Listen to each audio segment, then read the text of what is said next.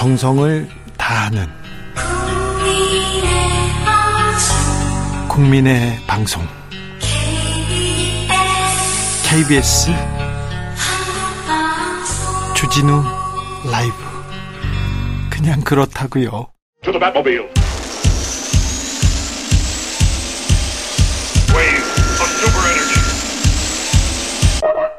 주 기자의 1분 요즘 울산 국회의원들이 화제입니다. 김기현 국민의힘 대표가 있고요. 박성민 의원은 여권의 찐 실세, 윤석열의 찐 친이라고 합니다. 윤 대통령이 검사 시절부터 절친이었다고 합니다. 대선에서는 조직본부장 맡았어요. 이게 굉장히 요직이거든요. 지난 4월 한미 정상회담에도 대통령과 동행하기도 했습니다. 이용호, 이용호 의원이 언급한 5인의 멤버이기도 합니다. 지금은 뭐 아니다 이렇게 얘기 합니다. 말을 바꿨어요. 국민의힘 이채익 의원도 울산 지역 국회의원입니다. 어제 국회 국방에 나와서 이채익 의원 문재인 정권 5년간 대북 유화 정책으로 안보 기강이 무너지고 한미일 관계가 훼손됐다 이렇게 강조하더군요. 이 의원 이런 말도 했습니다. 잠깐 들어볼까요? 이해찬 전 민주당 대표는 오늘 뭐 이런 얘기를 했다고 해요. 우리나라가 신세 질 게 아무것도 없는 나라다. 이 기사는 망언이라고 표현했습니다. 저는 분명히 우크라이나는 유교 참전 국가 맞죠? 참전 국가는 아닌 거로 알고 있습니다. 참전 국가 아닙니까? 소련의 그 어, 침공에 따른 우리가 예, 의원님 우크라이나가 6.25 아, 당시에 저희를 지원한 국가는 아닙니다. 네. 지원한 국가는 아닙니까? 네. 우크라이나가 소련인데 우방국이었다고요? 6.25 때? 6.25는 우리가 북한으로부터 침략받고 소련의 사주를 받았어요. 그 당시 우크라이나는 소련이었습니다. 우크라이나가 우리의 우방이었다고 6.25 때 그렇게 생각하시는 분이 계시네요. 이 정도는 돼야 우리나라에서 국회의원 하는가 봅니다. 주기자 1분이었습니다. 밥 딜런 Blowing in the Wind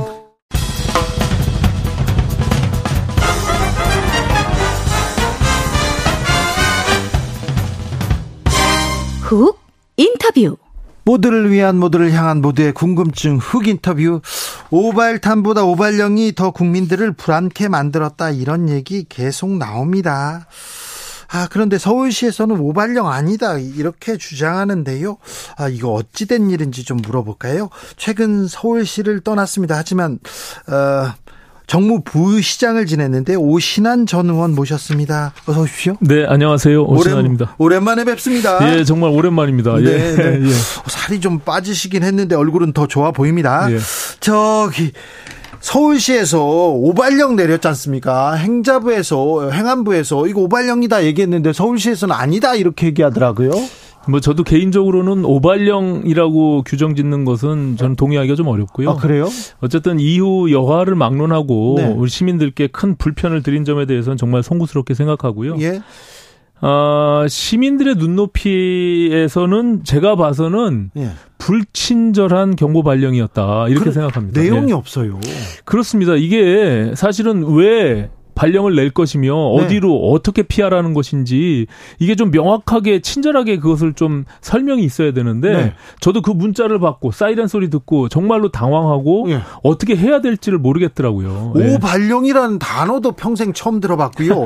그리고 국민들한테 어떤 일이 벌어졌다, 발생했는데 이렇게 대비하라, 이렇게 준비하라. 나머지는 우리가 정부가 어떻게 할 테니 걱정하지 말아라. 이런 얘기가 있어야 되는데. 그렇습니다. 이게 사실은 저희가 재난 문자는 수시로 많이 받았잖아요. 지금 예. 코로나 상황에서. 예. 근데 이제 안보와 관련해서 특히 미사일 발사와 관련해서는 우리가 처음 겪는 이런 과정에서 너무나 이게 형식적이고 행정적으로 발령이 낸 것이다 이렇게 보거든요. 네.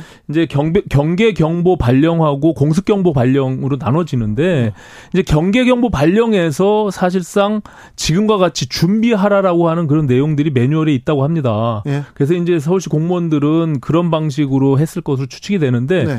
시민들의 입장에서는 경계 경보와 공습 경보를 구분해서 삶을 일상을 살지 않거든요. 그렇죠. 예, 이런 점에 있어서는 너무나 조금 차 사고가 있었다. 네. 조금 더 친절하게 네. 이 부분은 좀 더 시스템을 보완해야 될 필요가 있다 이렇게 생각합니다. 예. 이번 사태에서 좀 배워야죠. 그래서 좀 나아져야죠. 그런데 아, 이 이후에 서울시하고 행안부하고 우리 서로 내 탓이다 이렇게 손가락질하고 있으면 어떻게 합니까? 그러면 국민은 어떻게 됩니까?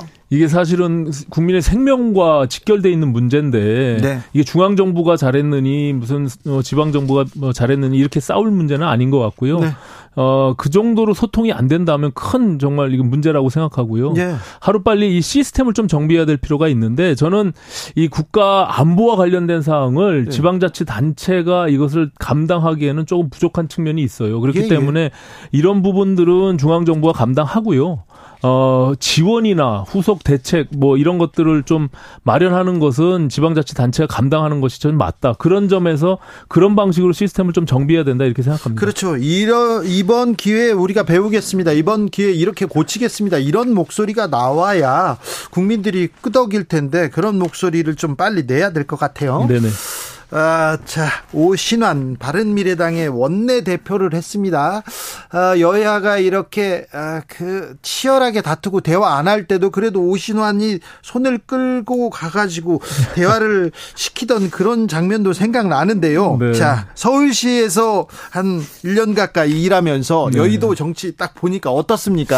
저도 뭐 일반인의 입장에서 떨어져서 정치권을 봤는데요. 아, 이게 정말 문제 해결은 하지 못하고 양 양당이 진영에 갇혀서 어 서로 공방하고 싸우는 모습들이 국민들로서는 굉장히 좀 납득하기 어렵겠다 이런 생각을 뼈저리게 느꼈습니다. 네. 그렇기 때문에 아 저는 지금 원내 협상 이전에 전국의 기조를 좀 바꿔야 된다 이렇게 생각하고요.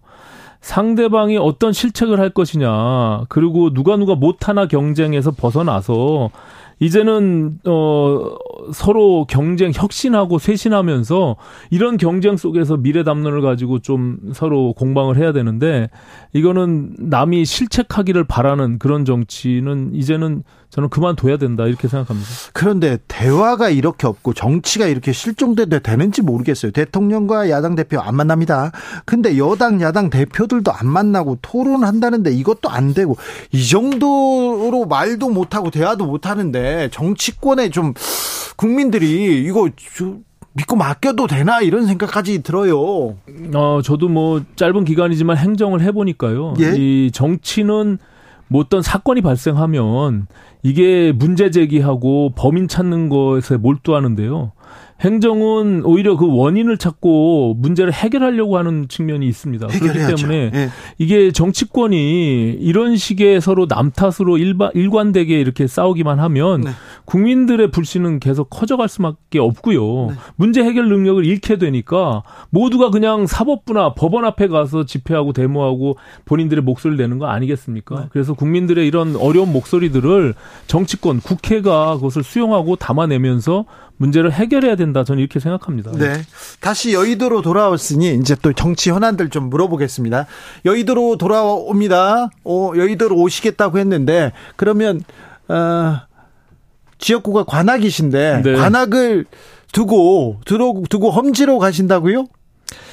예, 뭐 관악도 험지긴 한데요. 네. 예, 저는 관악도 쉬운 동네는 아니죠. 네, 아니죠. 국민의힘한테. 예, 광진을 지역으로 제가 얼마 전에 이사를 했고요. 광진을 하면 네.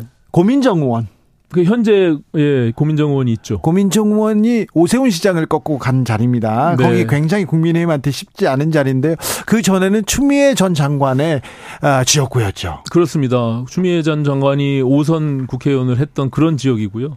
제가 27년 만에 이제 관악에서 새로운 역사를 만들고 당선됐던 그런 경험들을 토대로 광진 을은 지역적으로 내년 총선을 국민의힘이 이기려고 하면은요 반드시 넘어야 될 그런 지역이라고 생각하고요. 네.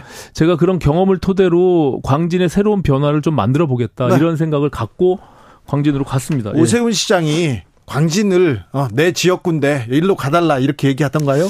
아 상대적으로 광진을 지역이 네. 뭐 강남은 물론이고요 주변의 지역 성동이나 중랑에 비해서 굉장히 낙후되고 저평가돼 있는 그런 측면이 있습니다. 이제 오세훈 시장께서도 그 지역에 대한 많은 애정들이 있기 때문에 에, 한번 가서 어, 관악을 아니 저 광진을 새롭게 한번 변화하고 발전시켜 봐라 이런 어, 권고도 있었습니다. 예. 고민중 의원이 만만치 않을 텐데요.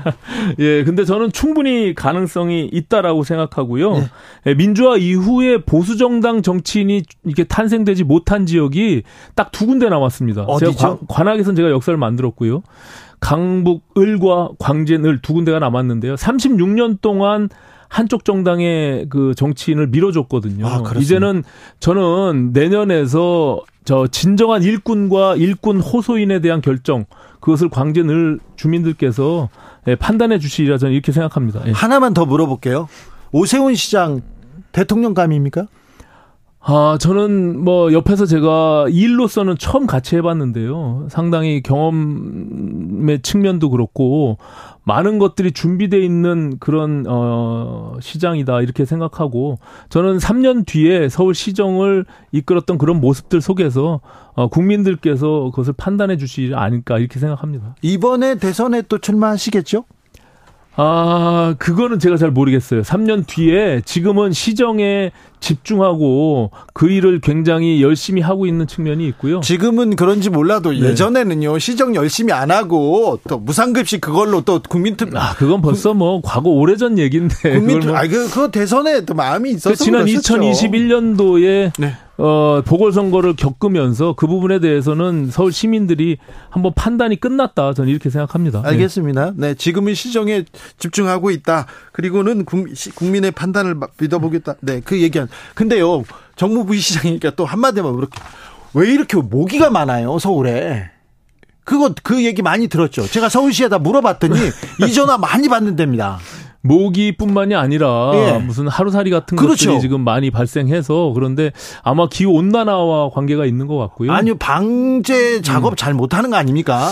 이제 그런 부분들은 뭐 지자체와 협력해서 계속 대응을 해 나가고 있는데요. 네. 아무래도 이거는 전 지구적 상황이고 서울시만의 문제는 아닌 것 같고요. 아니 제가 그래가지고 네. 런던 파리에 있는 친구들 도쿄에 있는 친구들한테 다 전화를 돌려봤어요. 네. 올해 모기 많냐? 근데 아니래요. 거기 기자들한테도 물어봤습니다.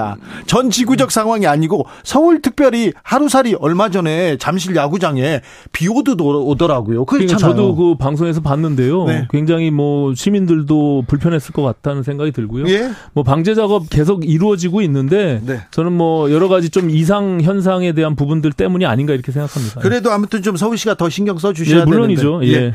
알겠습니다. 자, 또 현안으로 계속 넘어갑니다. 국민의힘 얘기부터 먼저 물어볼게요. 민주당 얘기부터 하시겠습니까? 뭐 네. 어떤 것이든 좋습니다. 이준석 전 대표가 내년에 노원에 출마하다 출마하겠다. 윤핵관들이 공천 장난치면 무소속으로 간다 얘기했는데 어떻게 들으셨습니까? 뭐 오래전 얘기고요. 이준석 대표 전 대표도 사실은 국민의힘의 지금 소속 당원입니다. 네. 그렇기 때문에 뭐 국민의힘이 잘 국민들과의 어떤 신뢰를 회복하고 총선에서 승리하기를 바라는 마음을 갖고 있을 거라고 생각하고요.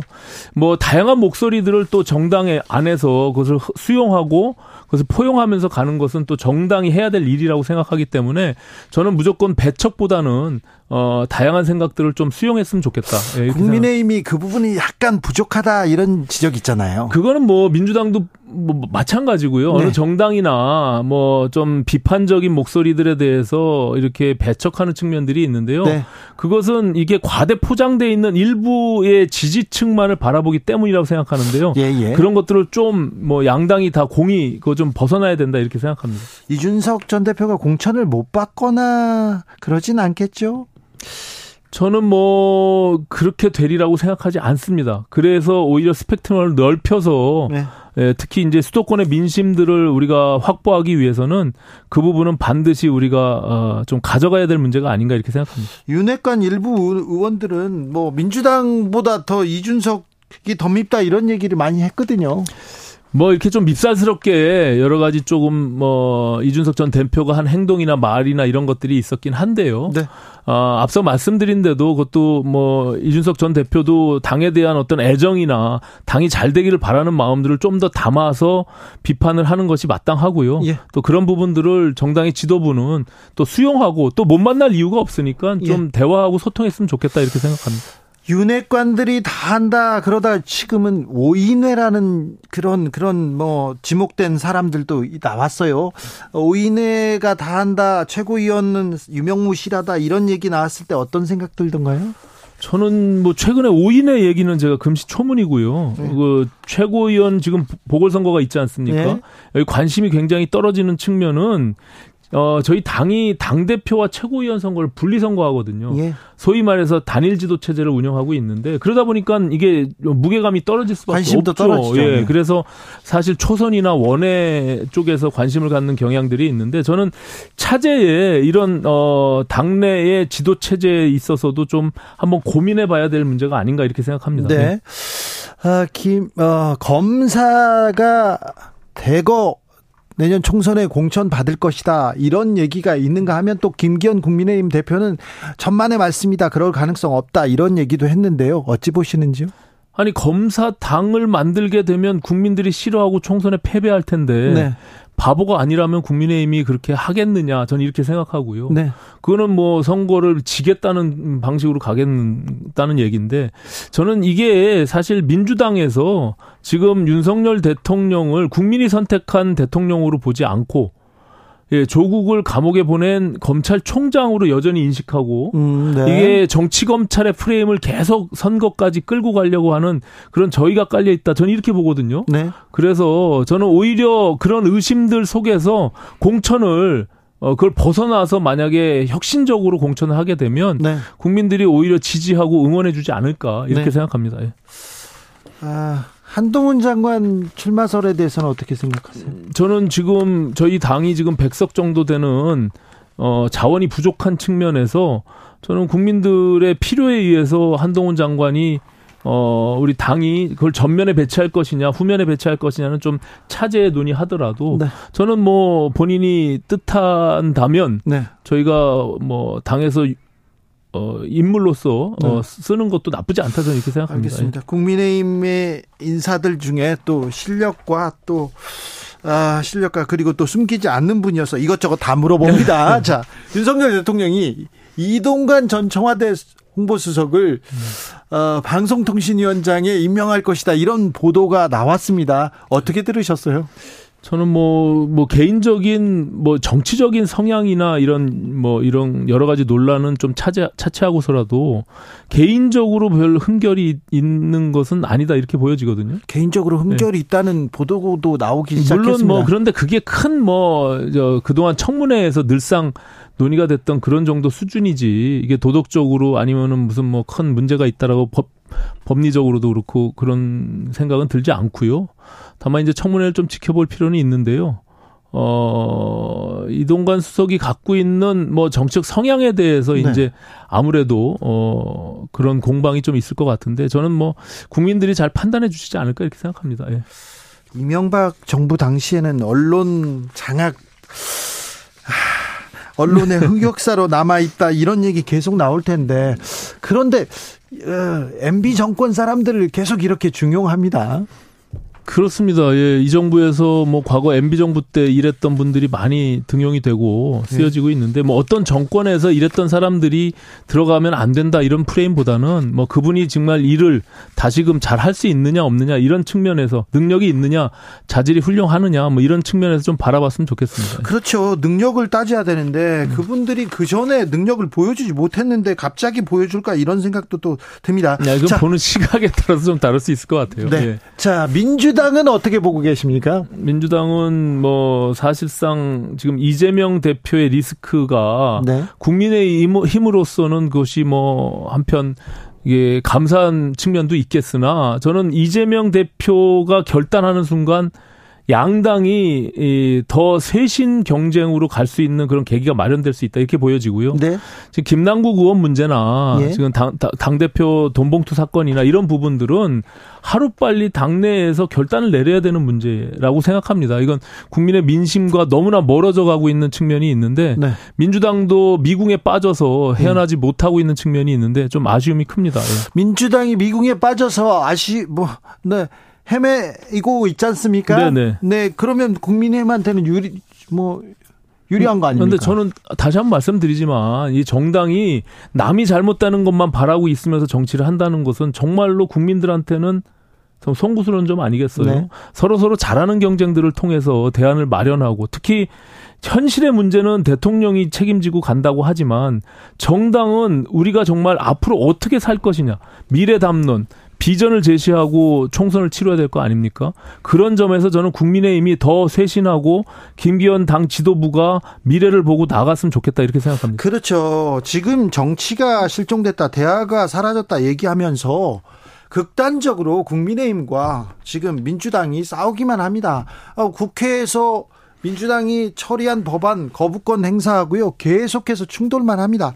정치를 복원해야 되는데 대화를 복원해야 되는데 그럴만 그래서 민생 대결해야 되는데 그런 부분이 사라졌지 않습니까? 이건 그, 좀 해결해 주세요. 그게 지금 제가 다시 한번 말씀드리지만 누가 누가 못하나 경쟁들을 하고 있기 때문이에요. 네. 이게 문제를 해결하고 국민들이 잘하는 것에 박수 쳐주고 그걸 통해서 총선의 승리로 가져가고 이렇게 돼야 되는데 여전히 그냥 남이 잘못하기만을 바라기 때문에 대화가 단절되고 악순환이 계속되는 거거든요. 그래서 저는 뭐 어느 정당이 쇄신을 통해서 국민들의 박수를 받기 시작하면 정당의 지지율이 바뀔 거 아니겠습니까? 네. 그런 점을 통해서 국민들이 또 정당을 견인할 수 있기 때문에 네. 저는 그걸 기대해 봅니다. 예.